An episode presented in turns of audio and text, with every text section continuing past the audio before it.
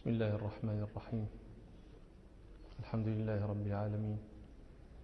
والصلاة والسلام على أشرف الأنبياء والمرسلين سيدنا محمد وعلى آله وأصحابه أجمعين. بسم الله الرحمن الرحيم. قال يحيى بن يحيى رحمه الله وسئل مالك في رجل تيمم حين لم يجد ماء فقام وكبر ودخل في الصلاة فطلع عليه إنسان معه ماء قال لا يقطع صلاته بل يتمها بالتيمم وليتوضأ لما يستقبل من الصلوات. سئل الإمام مالك رحمه الله عن رجل تيمم للصلاة إما أنه لم يجد الماء أو لم يقدر يعني في الغالب في هذه الصورة بل المتعين أنه لم يجد الماء. فتيمم ولما دخل في صلاته طلع عليه إنسان معه ماء. هل يجب عليه أن يقطع صلاته؟ آه، فيتوضأ. أم يتم صلاته غير آبه لمن معه الماء. اعلموا أولا آه، هذه مسألة فيها إشارة إلى أن وجود الماء ينقض التيمم. نواقض التيمم هي نواقض الوضوء. التيمم بدل من الوضوء فما ينقض الأصل؟ ينقض البدل. وقد تقدمت لنا نواقض الوضوء فهي التي تنقض التيمم. نواقض الوضوء قلنا إنها ثلاثة أقسام. ها أحداث وأسباب وما ليس بحدث ولا سبب. الأحداث البول أكرمكم الله والغائط والريح والمذي والودي. والأسباب زوال العقل ها النوم الثقيل ها. اللمس اللمس بلذة وقد ذكرنا لكم قصد اللذة ووجودها التفصيل الموجود عند المالكي يزيد. أيوة. ومس الفرج مس الرجل ذكره واختلفوا في مس المرأة فرجها. أيوة والقسم الثالث الذي ليس بسبب الحدث الشك والردة. هذه تنقض التيمم لكن التيمم يزيد على الوضوء بناقض آخر وهو وجود الماء. لأن الله تعالى يقول فلم تجدوا ماء فتيمموا. معنى إذا وجدتم ماء لا يحل حينئذ التيمم. والصور التي يذكرها الفقهاء أهمها ثلاث. إما أن يجد الماء يعني تيمم وقبل الشروع في الصلاة وجد الماء. الصورة الأولى. تيمم وشارع في الصلاة ثم طلع عليه إنسان معه ماء الصورة الثالثة تيمم وصلى فلما فرغ من صلاته طلع عليه إنسان معه ماء هذه عندنا صور أخرى لكن هذه أهم الصور. أما الصورة الأولى أن يتيمم وقبل أن يكبر تكبيرة الإحرام طلع عليه إنسان معه ماء هذا انتقض تيممه إجماعا. لماذا؟ الله تعالى يقول فلن تجدوا ماء. وهذا الإجماع حكاه ابن المنذر أن مثل هذا انتقد تيممه ويجب عليه أن يتوضأ.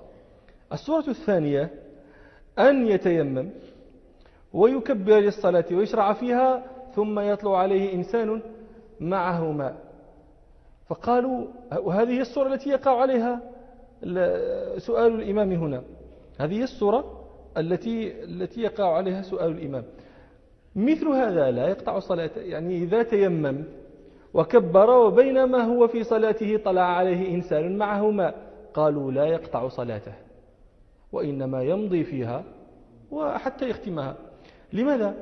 لأنه دخل في الصلاة بوجه مشروع هو لم يجد ماء ودخل في الصلاة بوجه مشروع فلما دخل في الصلاة بوجه مشروع لم يجوز له أن يبطل عمله لأن الله تعالى يقول ولا تبطلوا أعمالكم. الصورة الثالثة أن يتيمم ثم يصلي وبعد تسليمه وانصرافه من صلاته طلع عليه إنسان معه ماء فهذا أيضا لا تبطل صلاته التي صلاها ولا يجب عليه أن يتوضأ فيعيد. وهذا آه، روى أبو داود عن أبي سعيد الخدري رضي الله عنه قال بينما آه، قال خرج رجلان في سفر فأجنب وليس معهما ماء فتيمم صعيدا طيبا فصليا ثم وجد الماء في الوقت فأعاد أحدهما الصلاة والوضوء ولم يعد الآخر ثم ذكر ذلك للنبي صلى الله عليه وسلم فقال للذي لم يعد أصبت السنة. وقال للذي أعاد لك الأجر مرتين. نعم. قال يحيى بن يحيى رحمه الله قال مالك من قام إلى الصلاة فلم يجد ماء فعمل بما أمره الله به من التيمم فقد أطاع الله وليس الذي وجد الماء بأطهر منه ولا أتم صلاة لأنهما أمر جميعا فكل عمل بما أمره الله به وإنما العمل بما أمر الله به من الوضوء لمن وجد الماء والتيمم لمن لم يجد الماء قبل أن يدخل في الصلاة. هذا قد تقدم لنا أن الإمام مالكا رحمه الله يرى أن المتيمم يجوز أن يؤم المتوضئ لكن على كراهة لأن شأن الإمام دائما أن يكون أعلى وأفضل من شأن المأموم. لكن قلنا هذا هو المشهور في قول الإمام مالك وقد قال محمد بن مسلمة صاحبه إنه لا كراهة في إمامة المتيمم بأهل الوضوء. كلام الإمام هذا مشعر بهذا الذي ذهب إليه محمد بن مسلمة لأنه يقول إن صاحب الوضوء ليس أتم حالا ولا أفضل صلاة من صاحب التيمم لأن كليهما أتيا بما أمرهما الله به. هذا أمره الله بالوضوء وهو واجد له واجد للماء قادر على استعماله ففعل ما أمره الله به. وهذا غير واجد للماء أو واجد له ولكنه غير قادر على استعماله. فتيمم. فقد فعل ما أمره الله به. فكلاهما آت بما أمره الله به. فليس أحدهما أتم صلاة من الآخر. وهذا قد يصلح أن يكون يعني أصلا لرواية محمد بن مسلمة القائل بأنه لا كراهة في إمامة أهل التيمم بأهل الوضوء. نعم. قال يحيى رحمه الله وقال مالك في الرجل الجنوب إنه يتيمم ويقرأ حزبه من القرآن ويتنفل ما لم يجد ماء وإنما ذلك في المكان الذي يجوز له أن يصلي فيه بالتيمم. من كان من أهل التيمم؟ فإنه يجوز له أن يتيمم لكل ما تشترط له الطهارة وإن لم يكن صلاة. يعني يجوز له أن يتيمم للطواف بالبيت العتيق يجوز له أن يتيمم لمس المصحف يجوز له أن يتيمم لقراءة القرآن يجوز له آه، أن يتيمم لصلاة النوافل. فكل ما تشترط له الطهارة يجوز لأهل المتيمم لأهل التيمم أن يتيمم له وليس ذلك مقصورا على على صلاة الفرائض. أما من لم يكن من أهل التيمم يعني هو إما واجد للماء هو واجد للماء وقادر على استعماله فهذا ليس من أهل التيمم. فلا يجوز له أن يتيمم لقراءة لمس المصحف مثلا. هذا لا يباح له. لماذا؟ لأنه ليس من أهل التيمم. وإنما يصار إلى التيمم إذا عجز عن استعمال الماء أو لم يجده وهذا ليس واحدا من هذين نعم. ويتنفل ما لم يجد ماء وإنما ذلك في المكان الذي يجوز له أن يصلي فيه بالتيمم. وإنما المقصود وإنما ذلك في المكان الذي يجوز فيه أن يصلي فيه بالتيمم. يعني وذلك إذا كان هو من أهل التيمم أما إذا لم يكن من أهل التيمم كما ذكرنا فلا يجوز له أصلا حتى صلاة فرائض بلاها غير ذلك مما يشترط له الطهارة. نعم. قال الإمام مالك رحمه الله تعالى باب العمل في التيمم. قال عبيد الله بن يحيى رحمه الله حدثني يحيى عن مالك عن نافع أنه أقبل هو وعبد الله بن عمر رضي الله عنهما من الجرف حتى إذا كان بالمربد نزل عبد الله فتيمم صعيدا طيبا فمسح وجهه ويديه إلى المرفقين ثم صلى. قال الإمام مالك رحمه الله باب العمل في التيمم. تقدم لنا في المجلس الماضي بيان أفعال التيمم ودرجاتها عند عند المالكية. والمقصود عند الإمام مالك في هذا الباب بيان الصفة الكاملة للتيمم وذلك سيأتي بالآثار الدالة على الصفة الكاملة وأنتم يعني تستحضرون أن ما ذكرنا من ذلك واجبا وما ذكرنا منه سنة وما ذكرنا ما ذكرنا الفضائل قد نذكرها إن شاء الله. نعم. عن نافع أنه أقبل هو وعبد الله بن عمر من الجرف نافع توفى سنة سبع عشرة ومئة نعم. عن نافع أنه أقبل هو وعبد الله بن عمر من الجرف عبد الله بن عمر متوفى سنة ثلاث وسبعين أقبل من الجرف الجرف هذا أو الجرف تضم راؤه وتسكن. هو أرض منبسطة شمال مدينة رسول الله صلى الله عليه وسلم كانت فيها بساتين وحيطان. وفي تلك البساتين كانت آبار وأشار تلك الآبار بئر رومة التي اشتراها عثمان رضي الله عنه وسبلها للمسلمين. عن نافع أنه أقبل هو وعبد الله بن عمر من الجرف حتى إذا كان بالمربد. المربد هذا موضع كان يستعمله أهل المدينة يجففون فيه التمر. كانوا إذا صار التمر وضعوه في المربد هو أرض منبسطة هكذا. كانوا يضعون فيها التمر ليجف قبل أن يستعملوه. و أهل الحجاز يسمون موضع تجفيف التمر التمر يسمونه مربدا. وأهل العراق يسمونه البيدر. إحنا عندنا إحنا البيدر شنو هو البيدر؟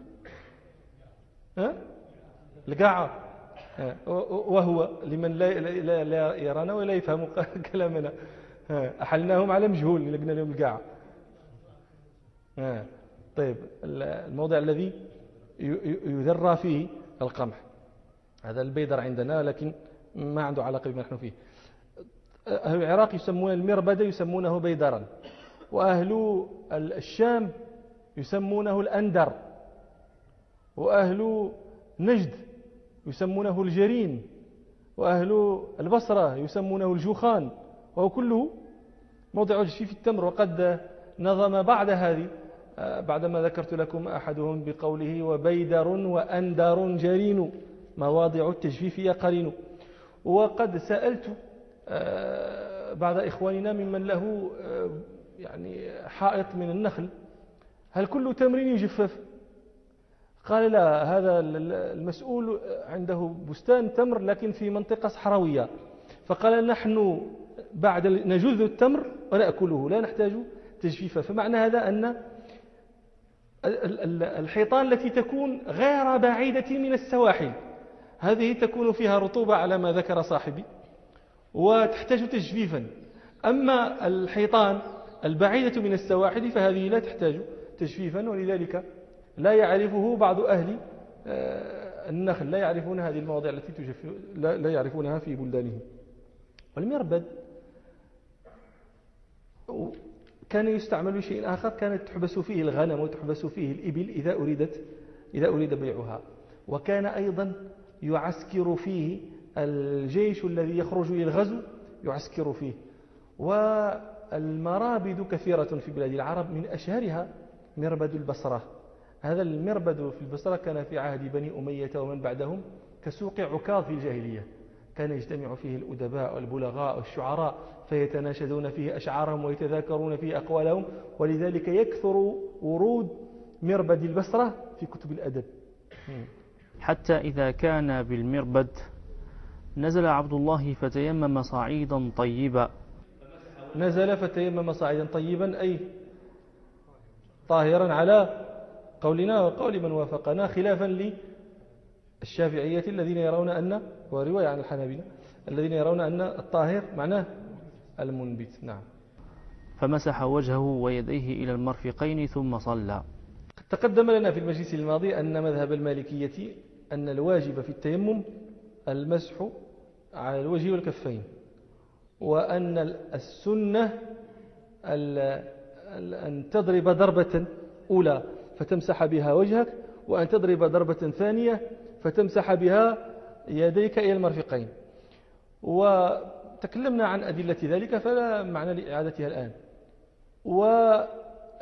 وخالفنا غيرنا فالحنابلة يرون أنه لا يشرع مسح اليدين إلى المرفقين وإنما المشروع مسح الوجه آه، ومسح الكفين وهؤلاء أبطلوا آه، أدلة وأهملوها. أعني أنهم أهملوا آه، الموقوفات عن جابر بن عمر وأثر ابن عمر هنا والإعمال أولى من الإهمال على كل حال. وذهب الحنفية والشافعية إلى أن مسح اليدين إلى المرفقين من فروض التيمم أيضا. فهم يرون أن الفرض يعني الفرض يشمل مسح الوجه ومسح اليدين إلى المرفقين. وهؤلاء يستدلون بما بالمرفوعات بما روي مرفوعا مما ذكرناه في المجلس الماضي روى الدار قطني قلت لكم عن جابر أن رسول الله صلى الله عليه وسلم قال التيمم ضربة للوجه وضربة لليدين المرفقين واستدلوا بما روى الدار قطني وغيره عن آه، ابن عمر رضي الله عنهما أن رسول الله صلى الله عليه وسلم قال التيمم ضربتان ضربة للوجه وضربة لليدين المرفقين وقد قلت لكم إنهما حديثان ضعيفان. وقد صحح الدار قطني والبياقي وابن حجر وغيرهم صححوا وقف هذه هذين الأثرين على الصحابيين ولم يصححوا رفعهما. نعم. قال عبيد الله بن يحيى رحمه الله حدثني عن مالك عن نافع عن من أراد الرجوع إلى آه، هذا فقد أطال في هذه المسألة نفسه آه، الشيخ الأمين. الشنقيطي رحمة الله عليه في كتاب أضواء البيان أطال فيها النفس ورجح الذي ذكرت لكم أنه قال لا يبعد ما قاله مالك من وجوب المسح الكفين وسنية المسح المرفقين إعمالا لما ورد من النصوص كلها. نعم. قال عبيد الله بن يحيى رحمه الله حدثني عن مالك عن نافع أن عبد الله بن عمر كان يتيمم إلى المرفقين وسئل مالك كيف التيمم وأين يبلغ به فقال يضرب ضربة للوجه وضربة لليدين ويمسحهما إلى المرفقين. قال الإمام مالك رحمه الله تعالى باب تيمم الجنب. تيمم الجنب هذا مسألة لا خلاف فيها بين العلماء. أجمع الخلفاء العلماء خلفا وسلفا على أن الجنب إذا لم يجد ماء أو وجده ولم يقدر على استعماله أنه يتيمم. لا يعرف في ذلك مخالف إلا ما يروى عن عمر بن الخطاب وعن عبد الله بن مسعود رضي الله عنهما أنهما كانا لا يريان التيمم للجنوب. وروي مثل ذلك عن النخعي لكن قيل إن عمر وابن مسعود رجع عن قولهما. روى البخاري روى مسلم عن عبد الرحمن بن أبزة أن رجلا أتى عمر بن الخطاب رضي الله عنه فقال إني أجنبت فلم أجد ماء. فقال له عمر رضي الله عنه لا تصلي. فقال عمار بن ياسر أما تذكر يا أمير المؤمنين إذ أنا وأنت في سرية فأجنبنا فلم نجد ماء فأما أنت فلم تصلي. وأما أنا فتمعكت في الصعيد ثم صليت فذكرت ذلك للنبي صلى الله عليه وسلم فقال إنما كان يكفيك أن تضرب بيديك الأرض ثم تنفخ ثم تمسح بهما وجهك وكفيك. أما تذكر يعني شيء وقع عليهم بجوج. فقال عمر رضي الله عنه اتق الله يا عمار. يعني أنه لا يذكر. فقال عمار إن شئت لم أحدث به. فقال له عمر نوليك ما توليت. فمن هنا قال العلماء إن عمر رضي الله عنه كان لا يرى تيمم الجنوب. وروى مسلم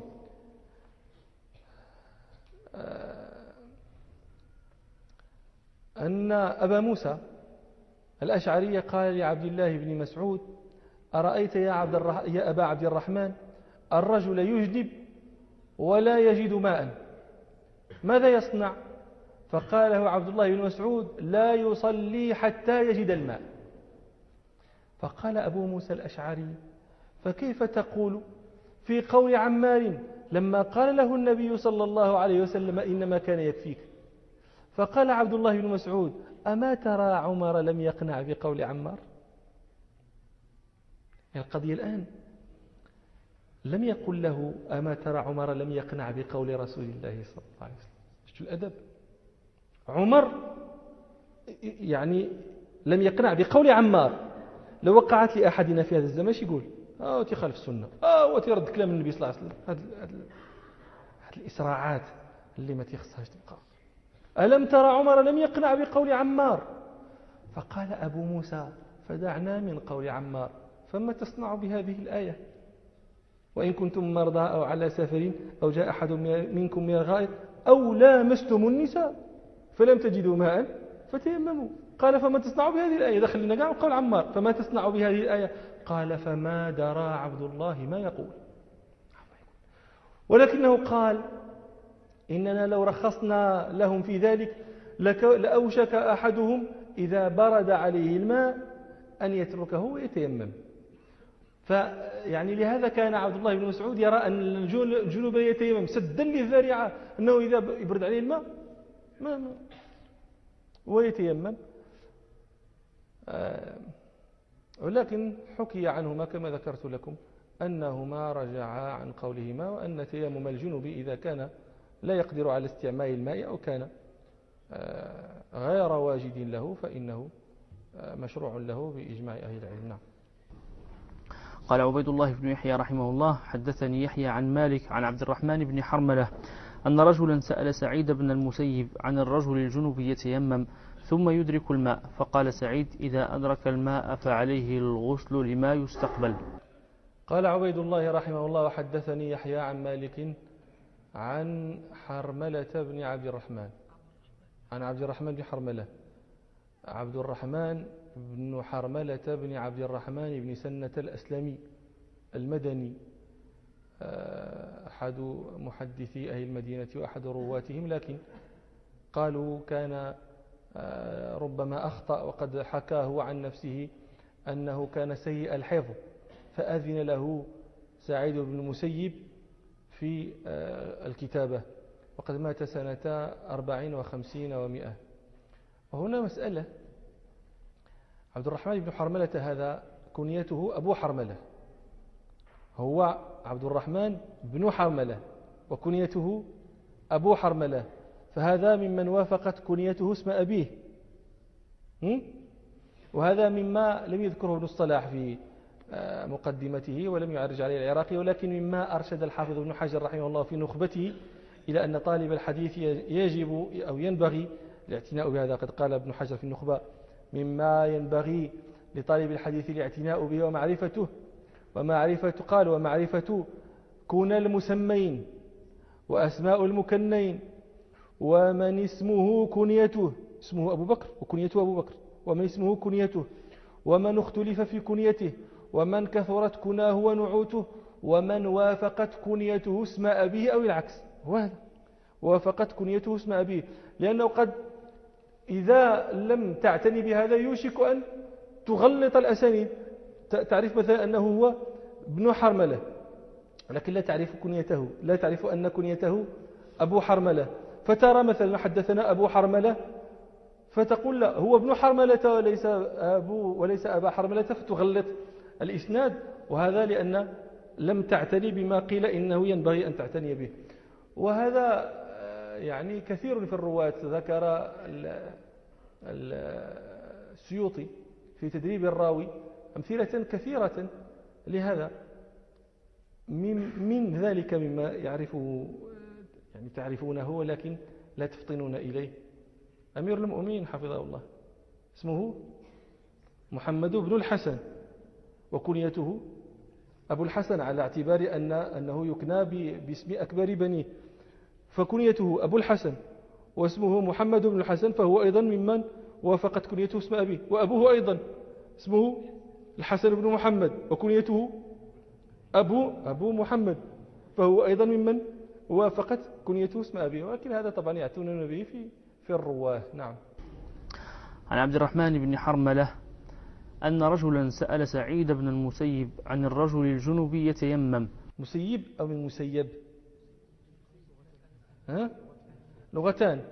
وكيف وأهل المدينة سعيد بن مسيب مدني. مدني. كيف كان ينطقها أهل المدينة؟ بالكسر. سعيد بن مسيب نعم. ثم يدرك الماء. فقال سعيد إذا أدرك الماء فعليه الغسل لما يستقبل. قال سعيد رحمه الله إذا أدرك الماء فعليه الغسل لما يستقبل. يفهم من هذا أن هذا الجنوب تيمم وصلى.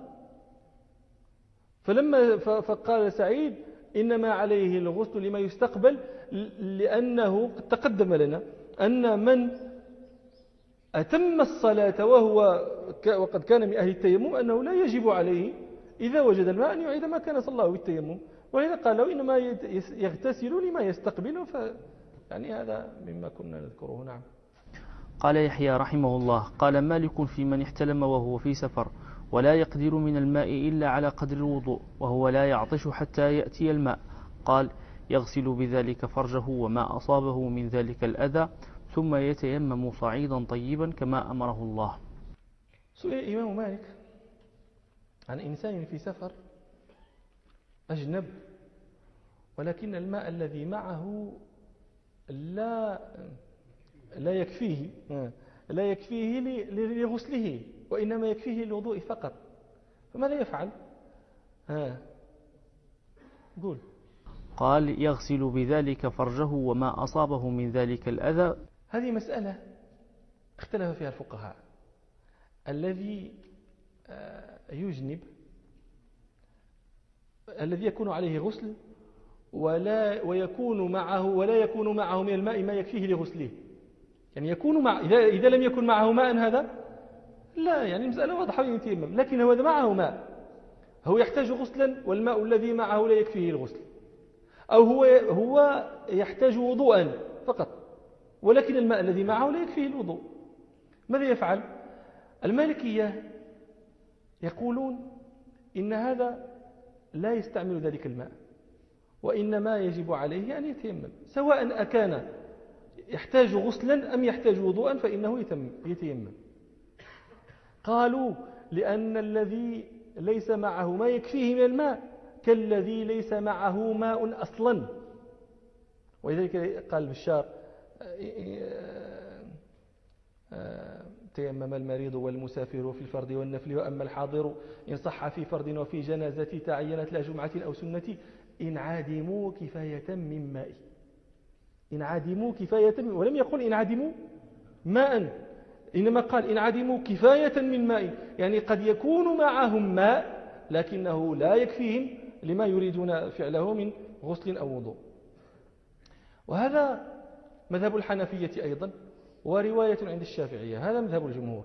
وذهب الحنابلة والشافعية في رواية أخرى إلى أن هذا الذي معه ما لا يكفيه من الماء يستعمل ذلك الماء ويتيمم لما بقي. فهمتم مذهبهم؟ نحن استدللنا بقول الله تعالى فلم تجدوا ماء. هذا الماء هو إن كان نكرة إنما السياق يقيده بالماء المذكور قبل لأن ربنا تعالى يقول يا أيها الذين آمنوا إذا قمتم إلى الصلاة فاغسلوا وجوهكم وأيديكم إلى المرافق وامسحوا برؤوسكم ورجلكم إلى الكعبين. ثم قال فلم تجدوا ماء. معناه الماء الذي يكفيكم لما تقدم ذكره. فهمتم؟ هذا ملحظ الذي لاحظه الجمهور. وقالوا إن من جمع بين تيمم ووضوء فقد جمع بين البدل والمبدل منه والأصل أنهما لا يجتمعان. الحنابلة والشافعية في روايتهم التي وافقوهم فيها استدلوا بالآية أيضا. قالوا إن الله تعالى يقول فلم تجدوا ماء؟ وهذه نكرة في سياق النفي والنكرة في سياق النفي من صياغ العموم معناه فلم تجدوا أي ماء قليلا كان أو كثيرا. ويعني هذا وإن كان له ملحظ قوي من النظر ولكن نحن قلنا إن جوابنا عن هذا الاستدلال أننا قيدناه بالمذكور قبل. استدلوا أيضا بحديث أبي ذر الذي رواه أحمد وغيره أن النبي صلى الله عليه وسلم قال إن الصعيد الطيب وضوء المسلم وإن لم يجد الماء عشر سنين. قالوا وإن لم يجد الماء وهذا مفرد محلا بأل وهو أيضا من صيغ العموم معناه إن لم يجد شيئا من الماء. نحن نقول إن قوله صلى الله عليه وسلم الماء هذه ال. للعهد العهد الذهني. معناه الماء الذي يكفيه لغسله إذا كان من أهل الغسل أو لوضوئه إذا كان من أهل الوضوء. وعلى كل حال مسألة لكلا القولين وجه من النظر. والله أعلم. نعم. قال يغسل بذلك فرجه وما أصابه من ذلك الأذى ثم يتيمم صعيدا طيبا كما أمره الله. إذا كان عليه أذى إذا كان على جسمه أذى فإنه يستعمل ذلك الماء في إزالة ذلك الأذى. لماذا؟ لأنه كان يجب كانت تجب عليه طهارتان. طهارة خبث وطهارة حدث. فيستعمل الماء في طهارة الخبث فيزيل ذلك النجس وذلك الأذى الذي كان على جسمه ويرفع حدث يعني ويتطهر ويستبيح الصلاة بتيممه. أما إذا لم يكن على جسمه أذى فإنه لا يستعمل ذلك الماء أصلا ويتركه لمن؟ يعني يقدر على استعماله. عندما يقول فقهاء إن لم يعني إن عدموا كفاية من ماء إذا لم يكن معهم الماء الكافي ما يقصدون بهذا الماء الكافي؟ يعني هذا إذا وجد ماء ولكن لا يكفيه الوضوء تيمم. ما معنى لا يكفيه الوضوء قالوا يغسل أعضاء القرآن.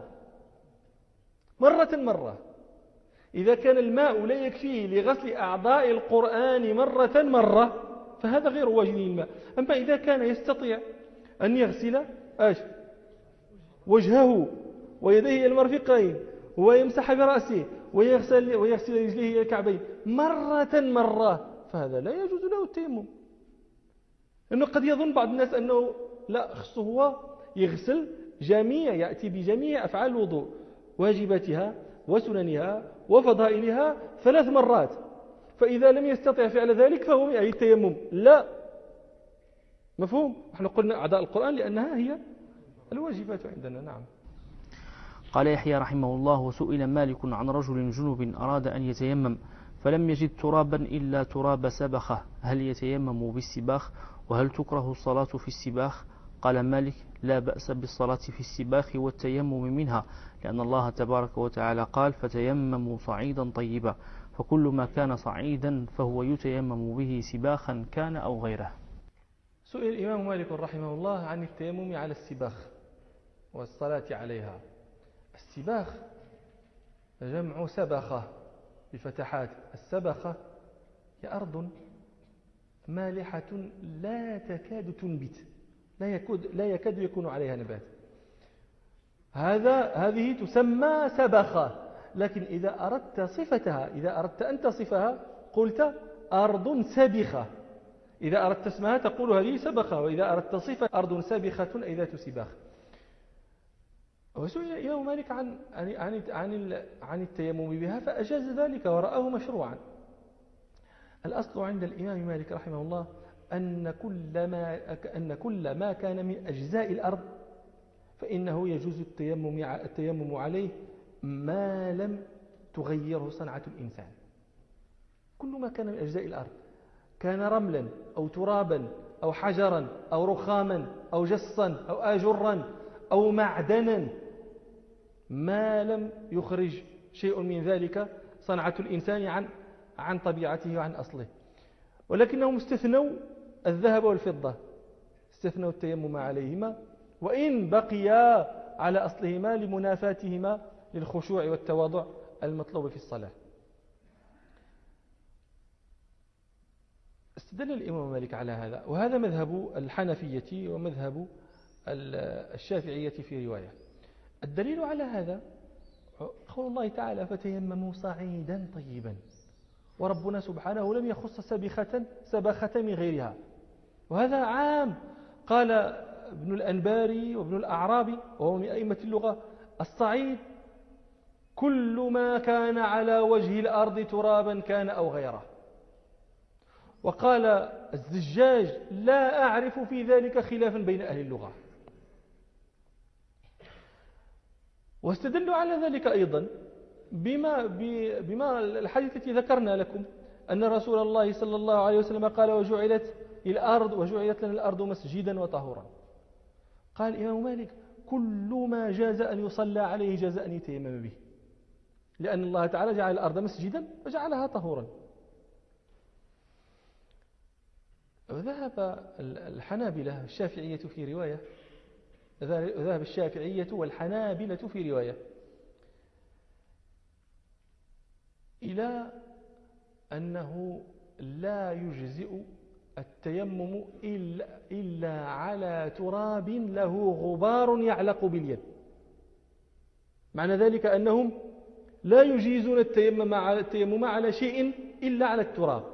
وقالوا الصعيد هو التراب لا يطلق الصعيد إلا على التراب.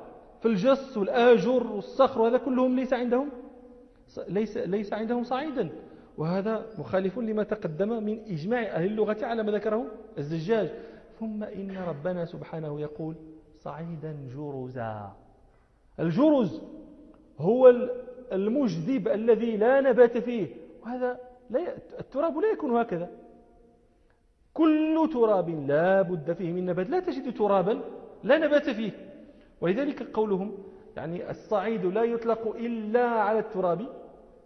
هذا يرده أيضا ظاهر القرآن لأن ربنا تعالى يقول صعيدا جروزا.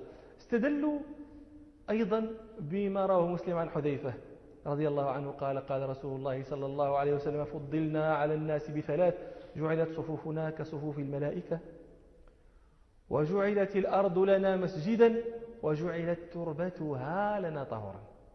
ومثل هذا أيضا مروي عن علي بن أبي طالب رضي الله عنه. حديث وجعلت جعلت الأرض مسجدا وطهورا هذا مروي عن جابر بن عبد الله ومروي عن ابن عباس ومروي عن عبد الله بن عمرو بن العاص ومروي عن غيرهم. وجعلت وتربتها وجعلت تربتها لنا طهورا. هذا مروي عن حذيفة وعن علي بن أبي طالب رضي الله عنه جميعا.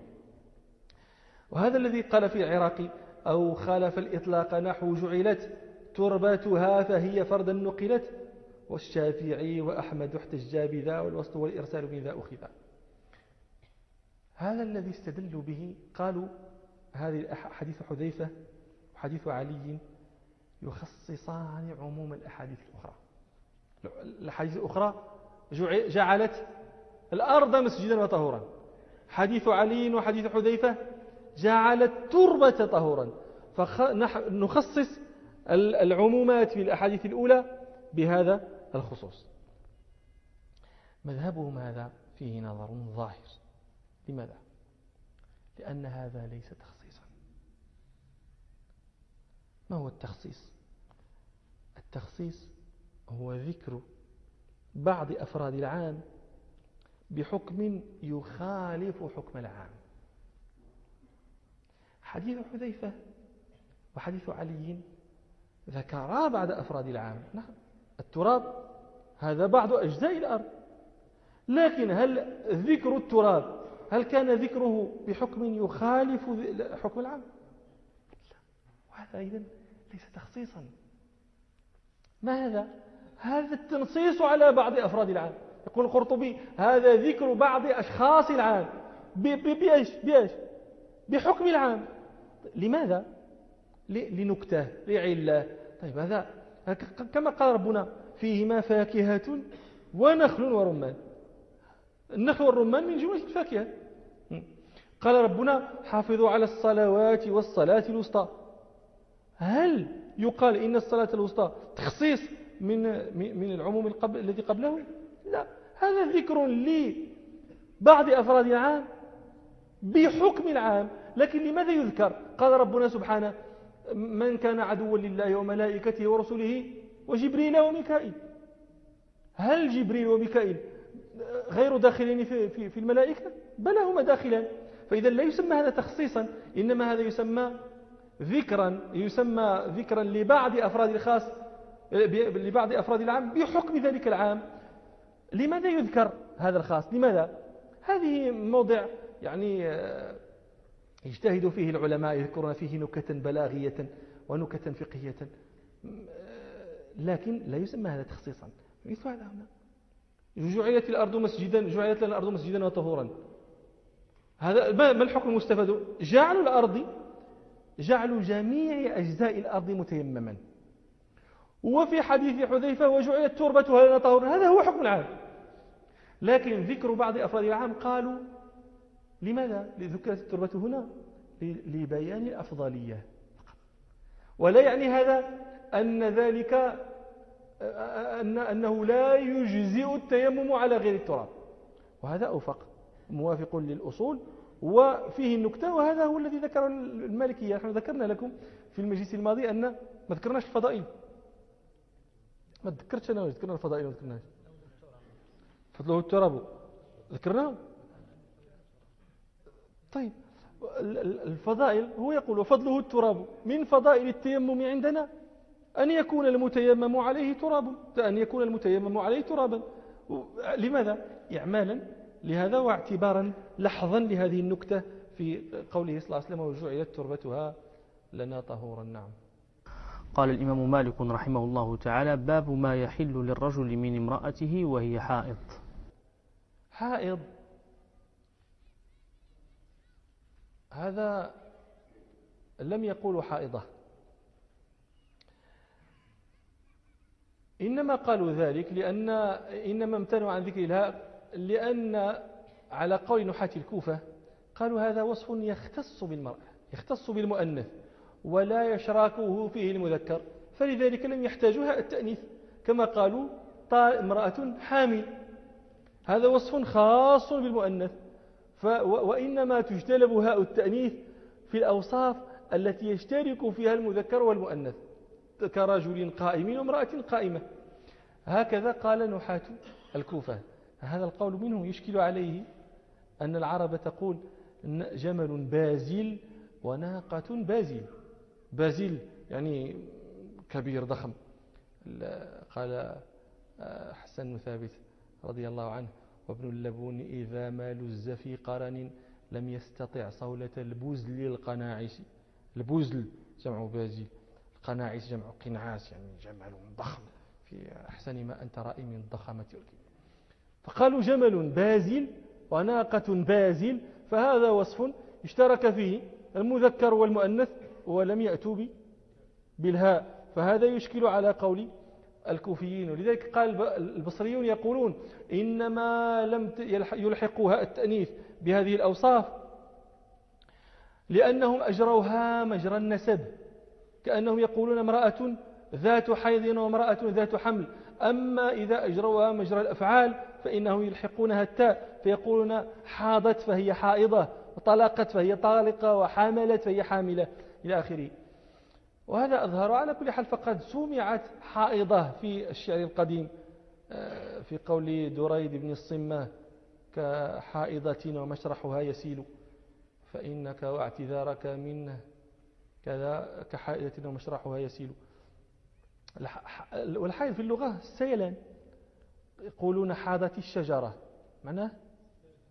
سال سال صمغها. حاضت الشجرة إذا سال صمغها. وحاض السيل حاض النهر إذا سال.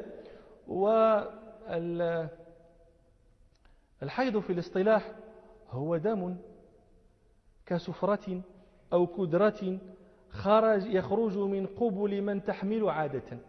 الحيض دم خارج كسفرة من قبل من تحمل أو ككدرة والحائض لها أسماء. حائض وطامث وفارق وكابر إلى آخره. آه، ذكروا لها ثمانية أسماء. ولما لم أجد من نظمها نظمتها تسيا لحفظها على الطلبة. فقلت إذا سئلت عن سمات الحائض فهاكها نظما لجهل هائض. قل طامس ودارس وعارك. وكابر وضاحك وفارك كذاك طامث فخذها شعرا وسلي المولى الرحيم الستر. وحسن ختم مع قبول العمل ونيل غرفة وغفر الزلل. يقول أمين. واختلفوا متى بدأ الحيض. فذهبت طائفة من العلماء إلى أن أول من حاض من النساء هم بنات, بنات إسرائيل. والذي ذهب هذا المذهب استدل بما رواه عبد الرزاق في مصنفه عن ابن مسعود بسند صحيح. قال كان الرجال والنساء في بني, في بني إسرائيل يصلون جميعا فكانت المرأة تشرف للرجل فألقى الله عليهن الحيض ومنع ومنعهن المساجد.